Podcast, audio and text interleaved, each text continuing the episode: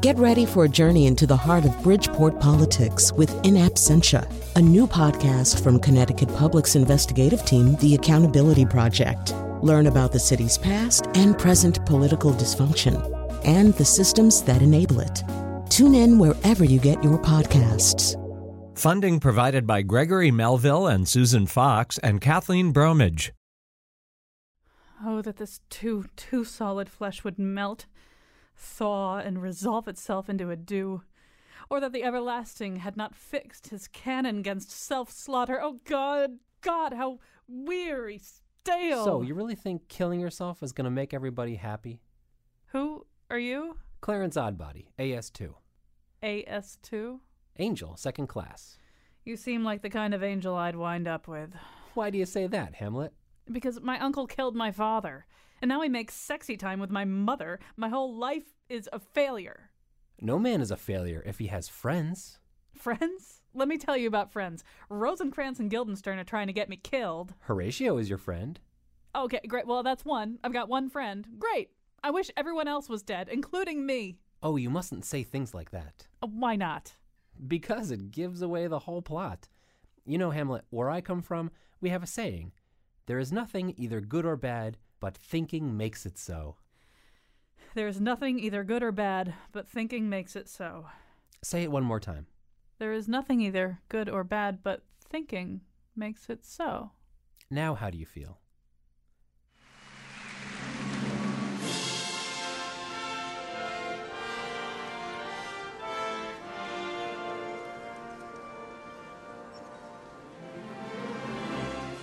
You know, maybe I should just marry Ophelia. We could have kids, and, and Christmas would be such a happy time when no spirit dares stir abroad. And if my mom is happy right now, then maybe I should just let go of my issues. Claudius will probably punish himself more than I ever could. That's more like it. But you should still off Rosecrans and what's his name? Totally. Those little weasels are fish food. Thanks, Clarence. This is going to be the best Christmas ever flights of you guys are going to sing me to my rest every night. Today on our show, our salute to Hamlet. And now he read for the role of Piglet, Colin McEnroe. This is the moment at which all our guests get the look on their face like maybe they should just get up and run out. Uh, but why has nobody else thought before of merging Hamlet and It's a Wonderful Life? They're basically the same thing. Uh, no, they're not at all. But uh, we are going to be talking about Hamlet today. Uh, we have wonderful guests for you, learned guests. Um, Dr. Tresnjak is here with us. He's the Tony Award winning artistic director of Hartford Stage and, most relevantly, the director of the uh, production of Hamlet that's up there right now. Humphrey Tonkin is our go to Shakespeare guy, professor of English, president emeritus, the University of Hartford. James Shapiro is a professor of English at Columbia University and the author of many books, including, again, most rele- relevantly, 1599, A Year in the Life of William Shakespeare. He's joining us from the studios of Columbia University in New York City. Later in the show, you'll hear a, a brief conversation I had earlier this week with Diane Venora, who has the um, unusual distinction of having been Joe Papp's choice for Hamlet. Uh, although that was not that unusual in the 19th century.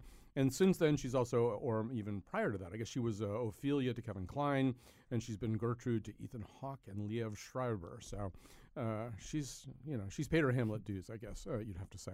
So before I even invite the guest to speak, though, uh, we were at uh, Hamlet at Hartford Stage Company on Tuesday night. Uh, Josh Nilaya was with me with his microphone, asking random dudes uh, what they thought about Hamlet out in the lobby. I think you'll probably recognize the voice of one of these. I don't. Maybe it's only this. Is it only just this one random dude, or are there multiple random dudes in this? A few. Okay, so you'll recognize one of them. Here we go. What do you think specifically about Hamlet is relevant in today's world? You know, Hamlet is to the world around him almost as Yossarian is to the army in Catch 22.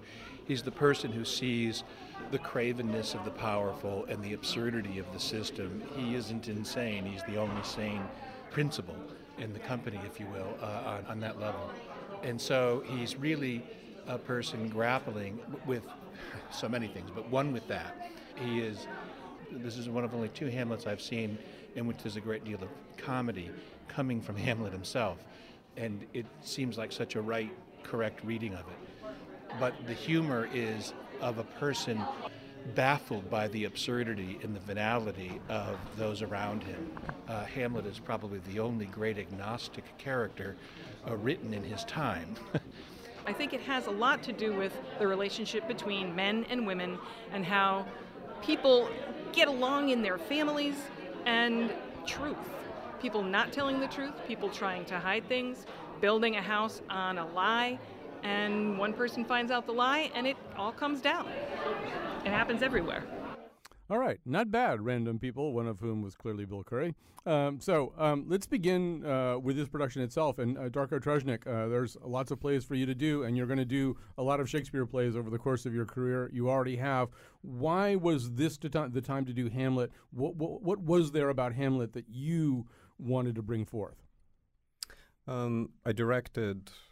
This is my second production of Hamlet, and last time I did it at the Old Globe in San Diego, and I was quite pleased given the fact that it was in a big outdoor arena, airplanes flying overhead, animals mating in San Diego Zoo.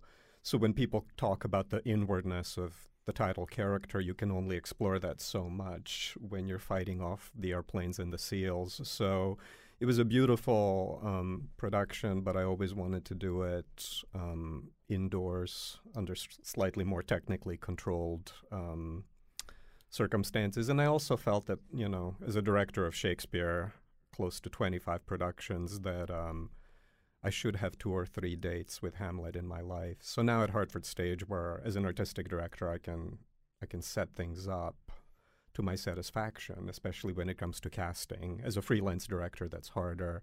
So um, it seemed like a good time to, um, you know, to take a second stab at it, so to speak. Um, and we're going to talk more about what that stab is. But as, actually, as long as we're on Mhm. the subject, um, Humphrey Tonkin, uh, you seemed, based on your email anyway, tr- quite transported uh, by this Hamlet. What was it that you thought you were seeing in, in Darko Tresnjak's specific vision of the play? Um, well, of course, I don't want to give too much away, but um, Spoilers.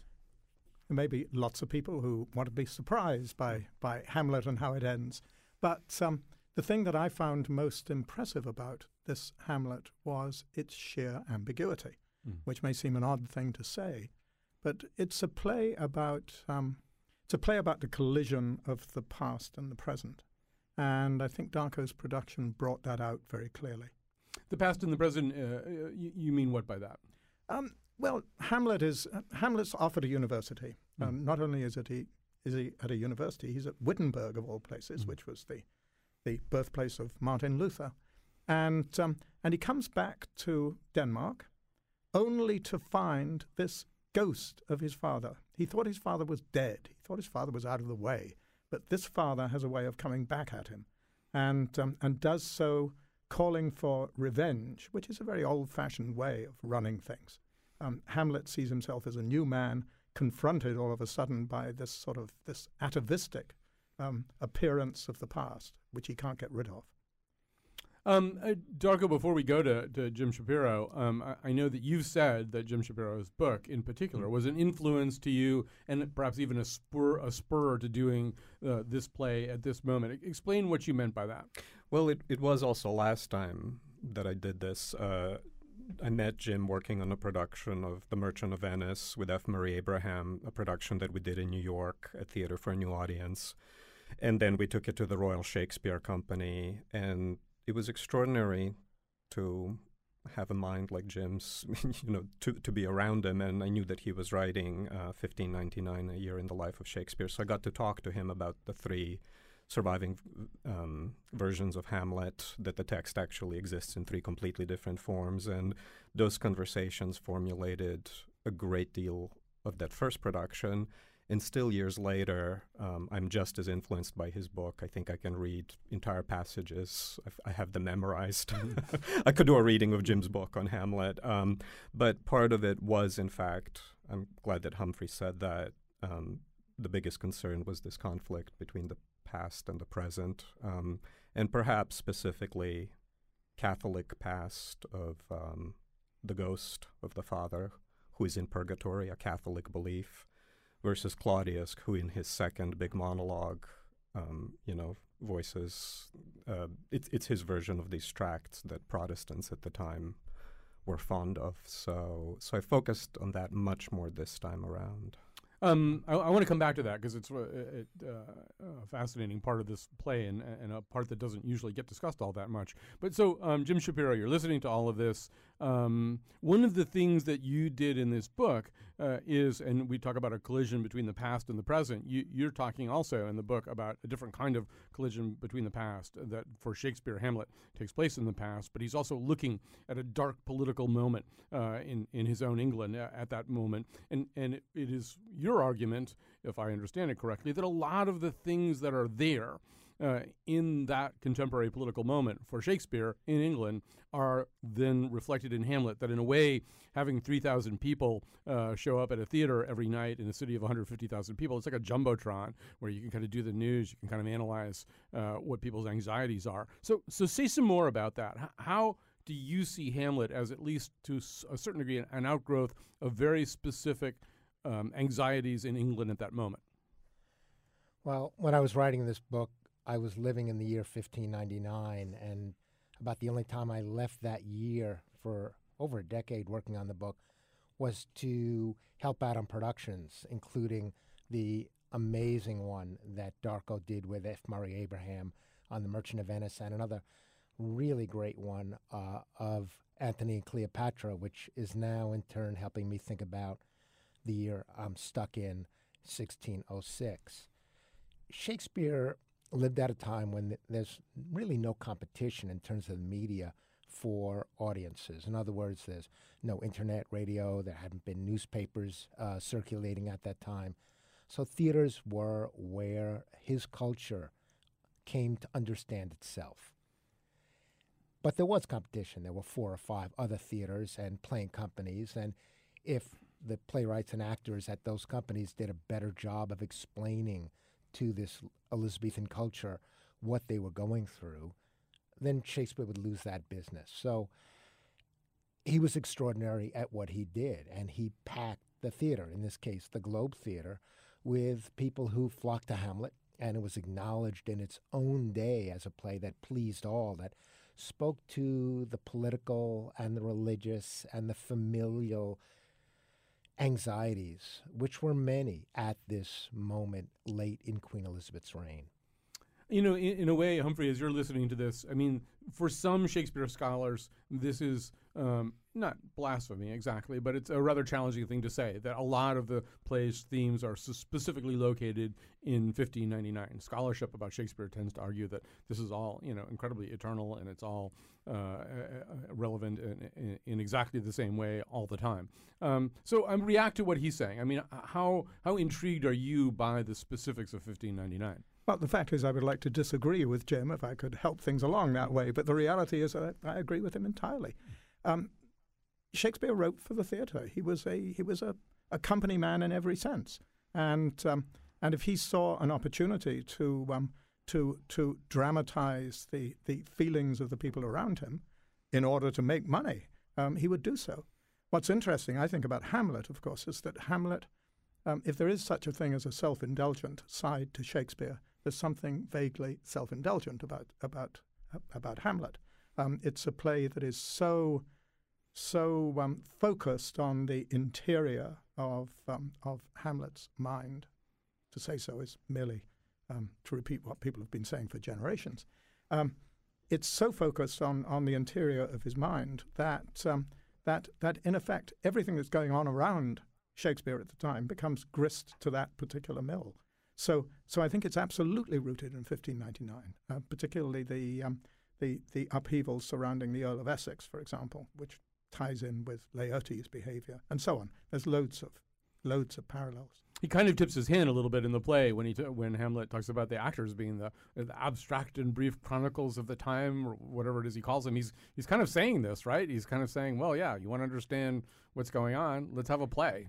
Well, right, and furthermore, you can't find facts with facts. You can only find facts with fiction. That's really what the play is saying. Um, so the, the, the play within the play can can reveal truths which um, which the ordinary course of events can't.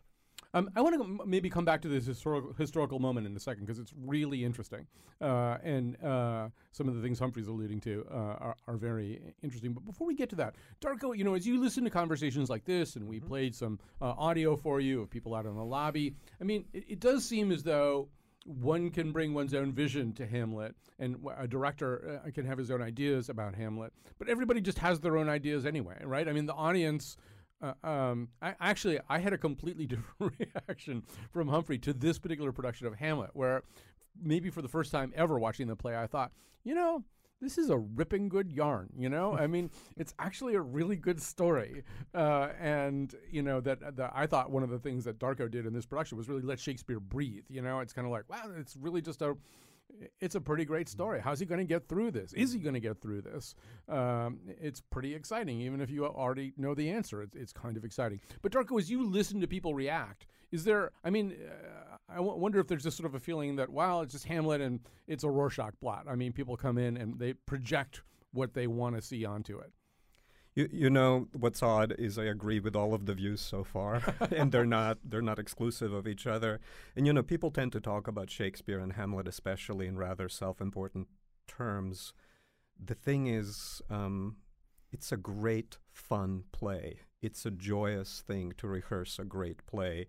The the lesser plays, that's when it gets really tough. But you know, I just felt like throughout the rehearsal process, I staged the play. We staged it in six days and it felt like you know it, it felt like we couldn't go any slower because the material is so good that you just write it. Um, and a lot of it has to do with who your Hamlet is, and that's the crucial decision. That's the biggest thing decision that a director makes. Uh, beyond anything design and theoretical, it's um, that's the crucial partnership, and you know it's the longest role in Shakespeare. And with Zach, I will just say that um, from the moment I heard him speak, "Oh, what a rogue and peasant slave am I," that that's how I hear it in my brain. I knew it was a good match. So.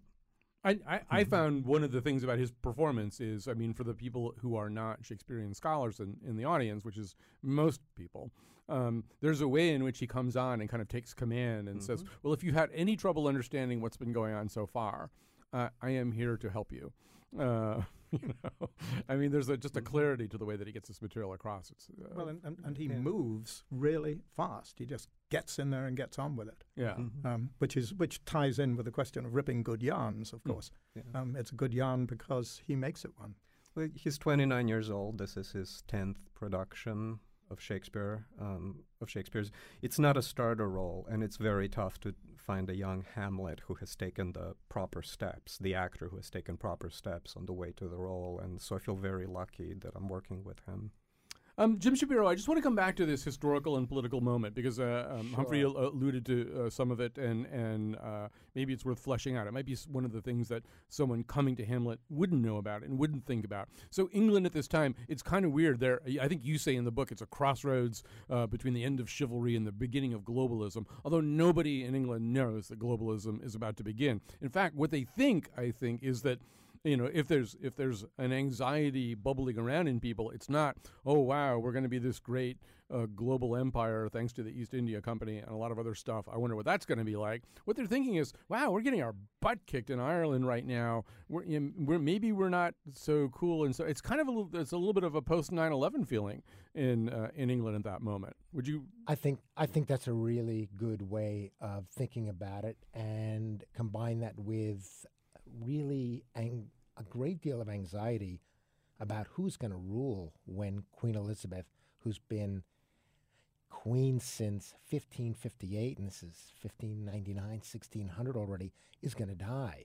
And she has forbidden anyone from talking about her successor because she knows as soon as you do that, it's kind of like Obama today and Hillary, it's, it's over. It's a lame duck regime. So a great deal is swirling about at this moment.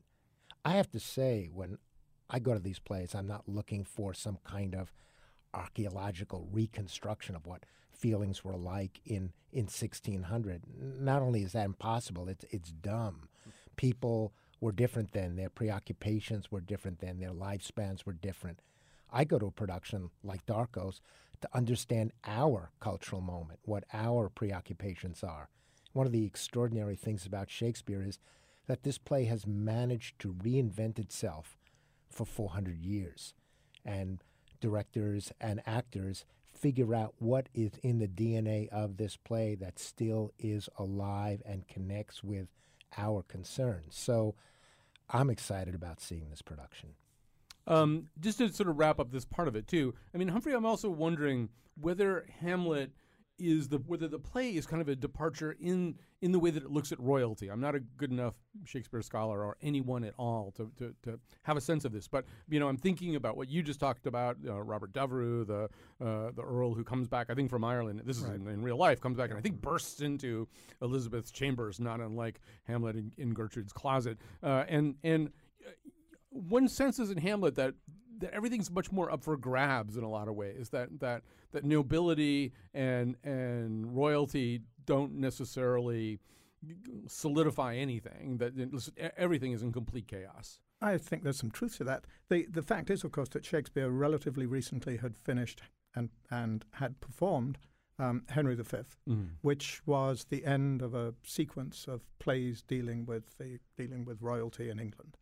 And one of the things that, that Shakespeare discovers in, in Henry V is the, the, the, the notion of the interior life of the king, and, and that attracts him, causes him to, to use some of those same ideas in, in Julius Caesar, and then it carries over into Hamlet.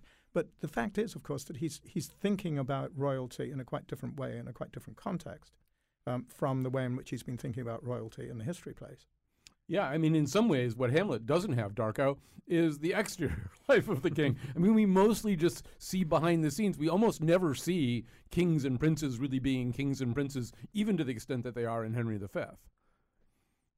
Again, can you clarify that? Well, just I mean, we don't see them ruling, we don't see them leading. We sure. basically see them sure. just having all kinds of terrible problems with each other. Yes. Yeah. Well, and with Hamlet, of course, he's not chosen for the succession for whatever reason, and it's very ambiguous. It's Claudius. It's the, it's the new king, and in the beginning, um, I must say, in the first few monologues, he comes off as a very effective ruler. Yeah, you, you see, can completely see why somebody would choose Claudius over Hamlet. I'm not sure I would agree with you, Colin, about that because because at the very beginning, that yeah. first speech of mm-hmm. Claudius is all about his setting himself mm-hmm. up as king, mm-hmm. um, and and it's very effective. It, it's a dazzling piece of rhetoric. Yeah, it's uh, and the way that it weds the marriage to the current political issues and skips over it mm-hmm. in a mm-hmm. sense.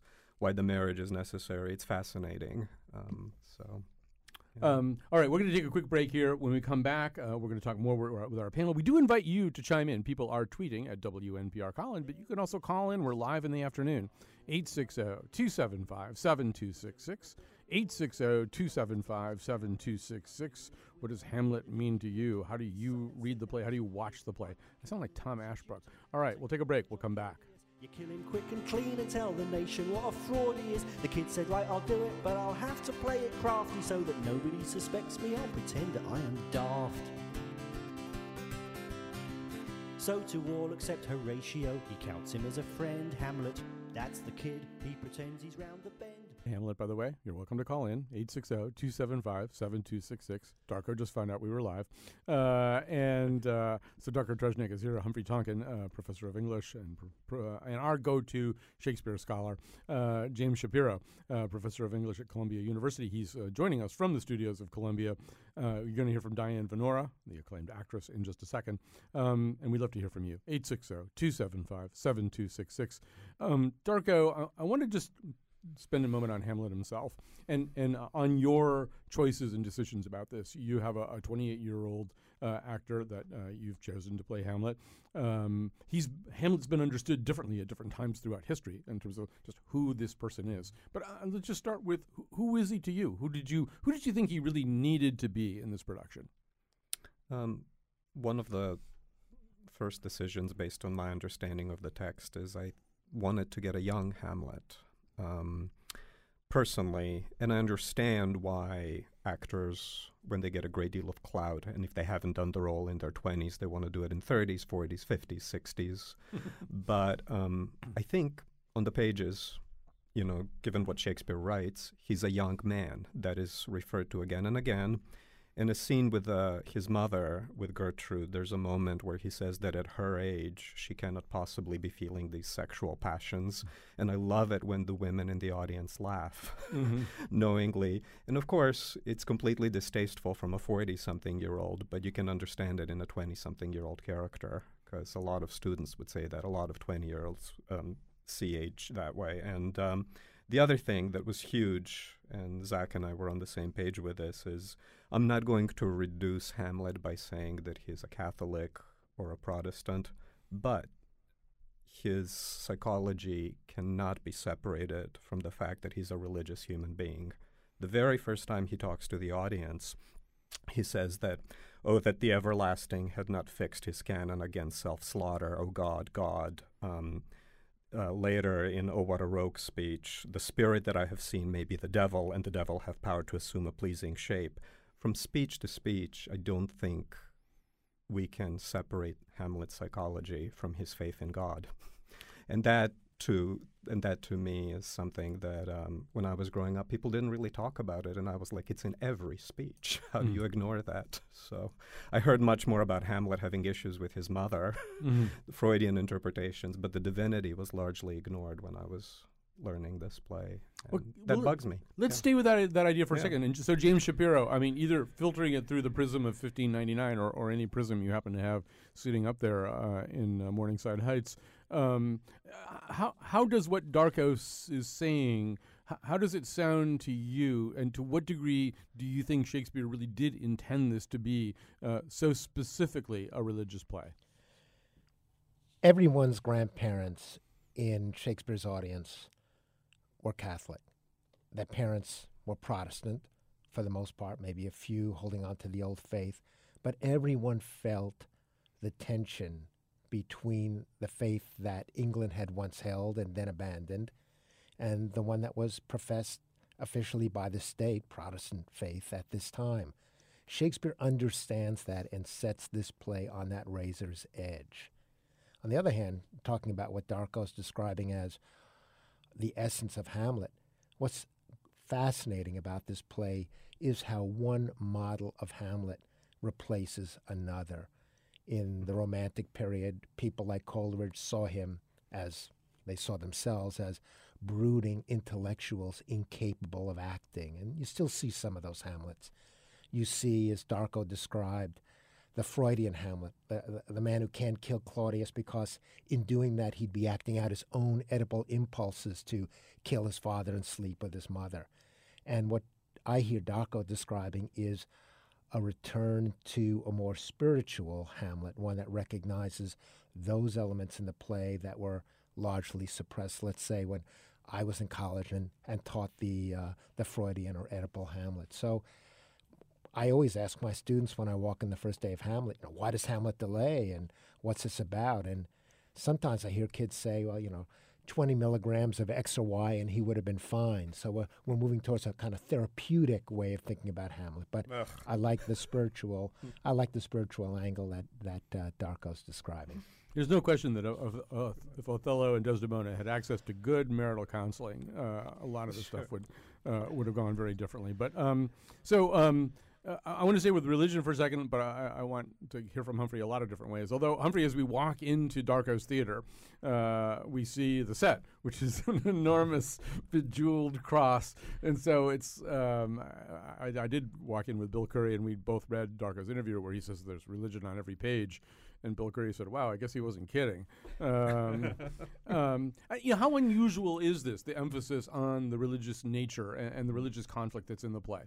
Um, that's hard to answer because you see, I don't think that that Darko's production is as religious as he makes it seem. Um, I think what's interesting about about Hamlet is that, and indeed any other character, is that Hamlet uses the uses the the the images, the ideas that are floating around in the air to talk about the things he wants to talk about. So inevitably, it's not just Hamlet talking to himself, it's Hamlet talking to an audience. And that audience has a certain understanding that it brings into the theater. So that's what Hamlet uses. And what Hamlet is using right here is, is indeed um, a kind of religious nostalgia. Um, and one of the interesting questions, which never gets solved, because no questions in Hamlet get solved, as you probably know, there are more question marks in Hamlet than in any other play of Shakespeare. Um, what's um, the, the, the, big the big question um, sitting behind all this is um, is is not Protestantism versus Catholicism. It's it's the continued presence of the past versus getting on with it. And, um, and of course, what Claudius does at the beginning of the play is say, let's get on with it, because he doesn't want to have to deal with the past. It's very important for him to move things forward. By the same token, um, Hamlet, unfortunately, because of the appearance of the ghost and what the ghost has to tell him, is obliged to deal with that, with that, that past. And that's the central tension. It's not a tension about religion so much as a tension about different ways of thinking about the past. We can come back to that if we have time. I do want to say, first of all, I am recommended, speaking of the question marks, to the Hartford Stage Company that in between now and election day that all undecided voters get a 10% discount. Um, but uh, it seems like a natural promotion, but uh, nobody's uh, taking me up on it. Um, but just in terms of sort of all the ways in which Hamlet, Hamlet the person, Hamlet the actor, uh, Hamlet the character can be understood, I thought it would be interesting to talk to Diane Venora. Back in 1982-83, uh, she played uh, Hamlet, which was, well, you'll hear about this. Let's see, it's about a six-minute conversation I had earlier this week with Diane Venora. There are so many things to love about the career of Diane Venora. Uh, she's one of the favorite, if not the favorite, actress of uh, the McEnroe household. My son and I both love Heat and The Jackal and Romeo and Juliet and Wolfen. And we love the fact that she's from Hartford. But when it comes to Shakespeare and when it comes to Hamlet, she has a remarkable distinction. Not only has she played, uh, let's see, Gertrude to Ethan Hawke's Hamlet and Ophelia to uh, Kevin Kline's Hamlet, but she's played Hamlet. And so let's start there, Diane Wolfen. It's 1982, 1983, something like that. And Joseph Papp approaches you about starring in the role of Hamlet. Now, the idea was not for you to play Hamlet as a woman, but for you to play Hamlet as a man. And so, what was his argument for this? I mean, this wasn't an unheard of thing. In the 19th century, it was almost common to try this. But what was Papp's argument for doing it this way? he felt that there were qualities in Hamlet that were not like the iconic Olivier Gielgud and even what Kevin had done. He felt that a female could bring something to it that he hadn't seen. And for me, he was an adolescent. Mm-hmm. He was on the precipice of manhood. So for me, the edge was the tortured teen, mercurial or explosive, you know, dysphoric. That's how I felt. And I mean, this is sort of part of an evolution, right? I mean, as I say, in the 19th century, Sarah Bernhardt, Sarah Siddons, uh, um, yes. Alice Marriott, uh, there's, a whole long series of women who played ha- Hamlet. And when men played Hamlet, classical actors like Edwin, Edwin Booth, for example, would say, you know, really, it's my job to find the prominent femininity that's in this character. I have to play him. His pensiveness yes. is seemed, at least to a 19th century temperament, to be essentially feminine. But y- you were kind of interrupting, as you're suggesting now, a long string of kind of macho power Hamlets: Olivier Burton, Nicol Williamson, Stacy Keach, uh, yes. people like that, right? It wasn't conscious at the time. Mm-hmm. It was just the exploration of the text. Since I had not seen those performances, I had no idea. So I just went with the text. What does the text say? I had covered my mirrors in the dressing room so I wouldn't have an image of myself as Diane, just to feel it inside. Because when the language and the breath and the support and the analysis of a text, you breathe through it, the play would play me. It was almost like flying some nights. You just get in the wavelength of that iambic and the words, and it just goes whoa, mm-hmm. I was new to Shakespeare. I never claimed to be, you know, a great Hamlet, or I just played what Joe wanted, and I also enjoyed the script. Do you see it though primarily as a psychological play? I mean, no matter what role you're playing, whether you're Ophelia, Gertrude, Hamlet, is this a psychological study of a young man in crisis? I mean, it, it can also be understood, obviously, as a story about a nation in crisis, about a political structure yes. in crisis. Yes, I felt that political thing very strongly. I never put a concept when I'm working. I let the play come to me and speak to me on its own. It's like alchemy. You, you let it come. This play is extremely physical to me. And in that physical connection, all the emotions come. but I didn't play it for psychological depth because it's so much written about it, and I, I'm not an academic. You know, there's an interesting thing that you say because some people would say, well, in some ways, this is the most interioristic uh, of Shakespeare's plays. So much of what's going on is a conversation going on inside Hamlet. So when you say it's a very physical play, are you talking about the? I mean, obviously, there's a sword fight and there's sexuality uh, going on between him and Ophelia, between him and uh, Gertrude. Is that what you mean by physical play? That's one aspect of it. Here, I'll give you an example. When Joe, we did the um, Art Thou There, True Penny there's someone in the cellar, cellarage, and you hear swear. I felt there was a possession, like I was possessed by my father's words. He was killed by the poison in his ear. So when he spoke to me about what happened, I suddenly physically felt he was pouring poison in my ear. So what it did was it brought me up, and a sound came out of me that brought me to my knees. Mm. Then I got up, and then I began to move like a possessed person, and I jumped up on this pillar, and all the actors came in and said, "How are you?" You know, Hamlet, and I, and my my line was, "Oh, fine," like you know, and of course it brought a laugh.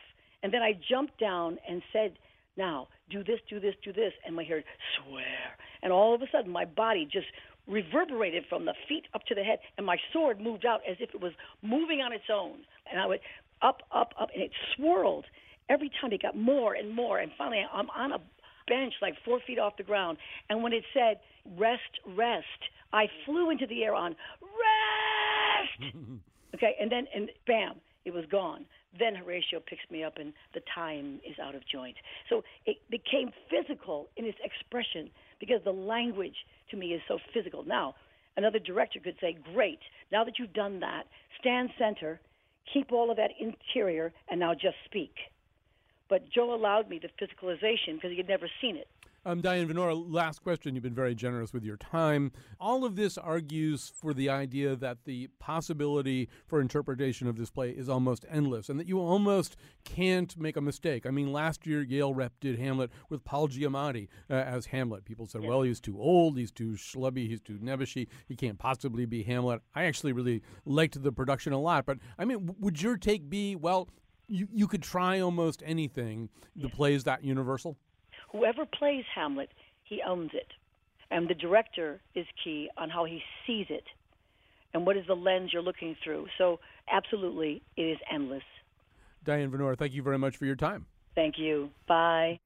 All right. So, uh, just to respond to that a little bit, and one of our guests, I won't say which one, and I are not really on the same page about that Yale Rep production, uh, but um, you know, James Shapiro, to the point of masculinity, all right? So, um, you know, in, in, all the ways that, that uh, you heard in that conversation, masculinity has been reinterpreted within the context of Hamlet uh, uh in a lot of different ways. And certainly in the 19th century, the idea that you, you would be pensive and indecisive was just not seen as one of the attributes of a man. But it seems as though, really, in life, that's what we do all the time as we look at male leaders. We're constantly asking ourselves, you know, is this the is this my idea of how a male leader behaves. And and i'm wondering to, to, in shakespeare's time was was there a specific comment being made on, on hamlet a, as a masculine potential leader of a nature of a nation? One of the things that darko brought up earlier is that there are three surviving texts of hamlet. There is the so-called first quarto which is probably a version derived from actors who took it on the road. That came out in 1603. A year later, the second quarto came out, and two decades later, the folio version came out. And the reason I say that is if you look at the first quarto, it is a much more macho Hamlet. And if you've ever seen, and it, it, it's done once in a while, a first quarto Hamlet, it is a kind of uh, Schwarzenegger, uh, revenge, really superhero type Hamlet. And it's a little disconcerting because how do you get to the much more, if you will, uh, balanced sense of masculinity, which we find in the second quarto or especially in the folio Hamlet? So there are different texts that suggest different levels of this, and uh, they all have very complicated histories. Although Humphrey, uh, uh some might say, well, if this is balanced masculinity, give me imbalanced masculinity because it just doesn't really work out all that well. I mean, how how are we meant to regard the way that Hamlet, as a man, faces the challenges of a man? Well, I'm not sure I can answer that question because um, it's a complicated question to say the least. But um, a point that, that is worth emphasizing, I think, is that that the the episode with um, with Claudius praying, which which Darko, your Claudius, did in such an interesting way. It's most unusual to to to play that particular scene the way he did. Um, say just for the listener, what's what's unusual about um, it? Well, you you frequently see him kneeling, praying, hmm. um, unable for, to get his words to fly up.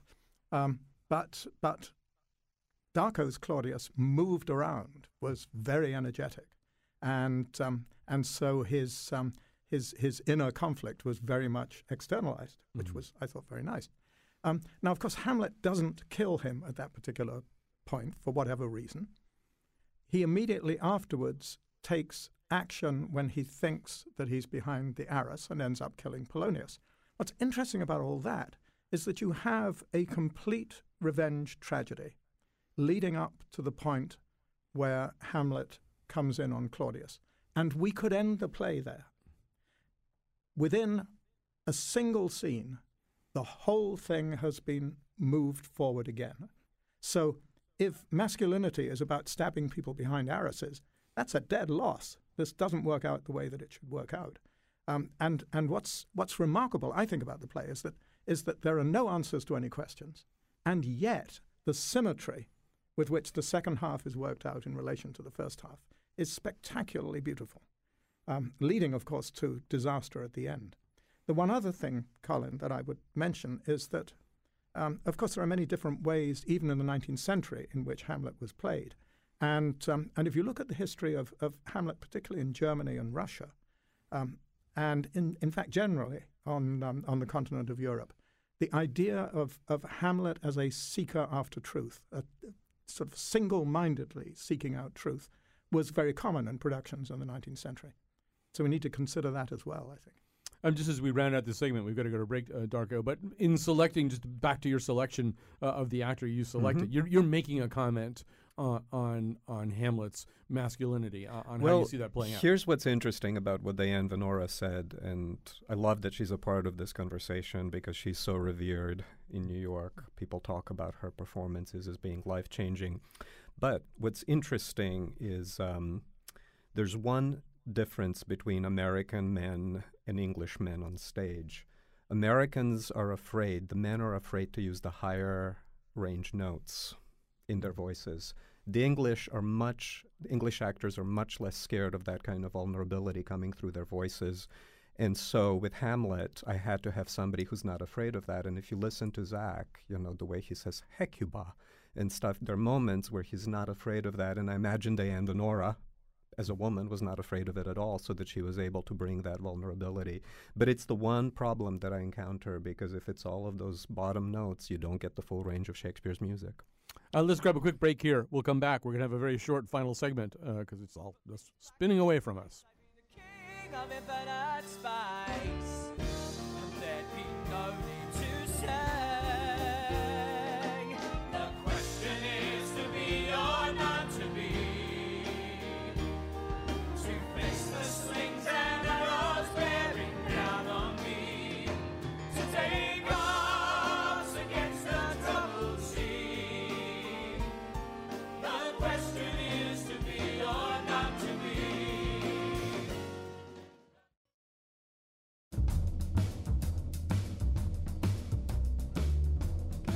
Wait a minute, you're telling me you built a time machine in a DeLorean? Yes, and you can go back in time and make sure your uncle doesn't kill your father. And retake my philosophy exam at Wittenberg. Yes, but the father thing is a bigger deal, right? Oh, yeah, totally. Today's show was produced by Betsy Kaplan and me, with massive assistance from Josh Nilaya. Thanks also to intern Nia Tyler. Greg Hill appeared in our intro and tweets for us at WNPR Colin. The part of Bill Curry was played by Steve Coogan. For show pages, articles, and audio of Hamlet's phone call to the Things You Wish You Could Do Over episode of The Faith Middleton Show, visit our website, WNPR.org. On tomorrow's Nose, Zellweger's new face and the generational war among women. And now, back to Colin. out of the characters you saw in Hamlet tonight, is there one character in particular that you feel like you can really relate to on a personal level? I hope not. I hope not on the one hand, and on the other hand, every last one of them. You know, we come to great literature and not to find out about the characters, but to find out about ourselves and to find ourselves in them. Everything about Hamlet and so many of the characters. If you didn't see yourself in it, go look again uh, because it's there to be found.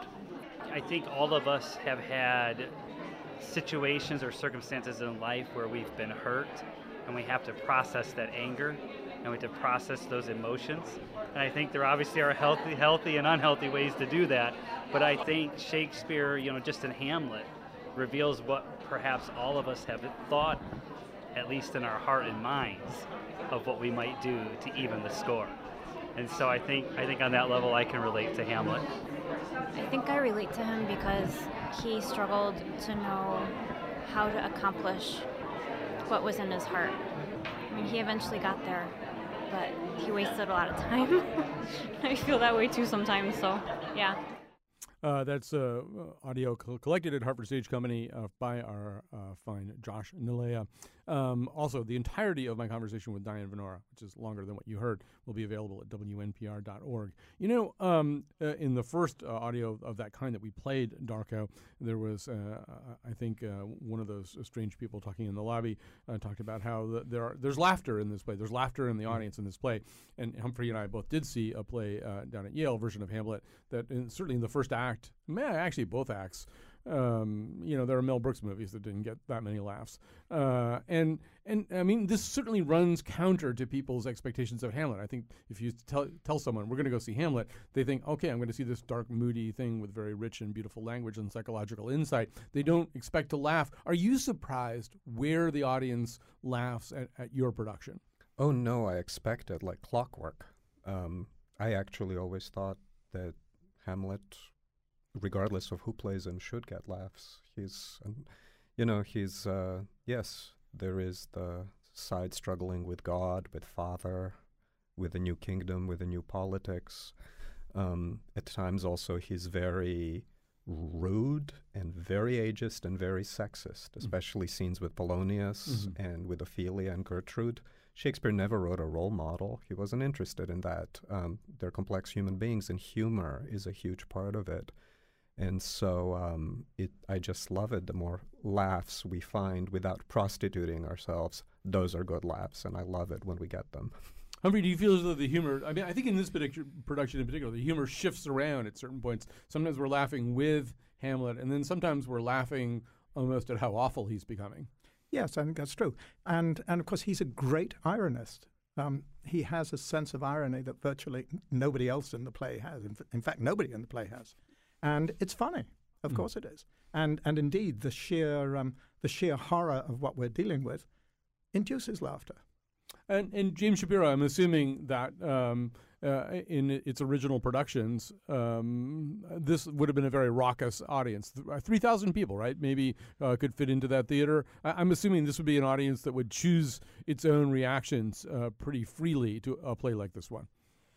What's amazing about this play is Shakespeare doesn't have a fully fledged comic star in his company. They just lost a guy named Will Kemp, who was their funny man.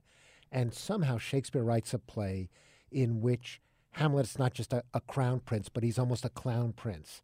And Burbage, who gets to play this part for the first time at the Globe for those 3,000 people, gets a lot of laughs. And it must have been thrilling for him, not just to play the Romeo, the Richard III, the brooding, tragic figure, but one who has this other side. So it's one of the great, great roles ever for any actor. All right, uh, and we there we have to stop. This has been a, a, lot of fun. First of all, I really absolutely do encourage you, uh, if it's not obvious already, uh, to go see Darko Tresnjak's uh, direction of Hamlet uh, at the Hartford Stage Company while it's playing. We also extend our thanks to Humphrey Tonkin, professor of English and president emeritus at the University of Hartford, James Shapiro, professor of English at Columbia, and the author of many books, including A Year in the Life of Shakespeare. That's 1599. He has joined us from the studios of Columbia University uh, in New York City. Thanks also to Diane Venora for making time. Uh, we'll be back tomorrow with a nose.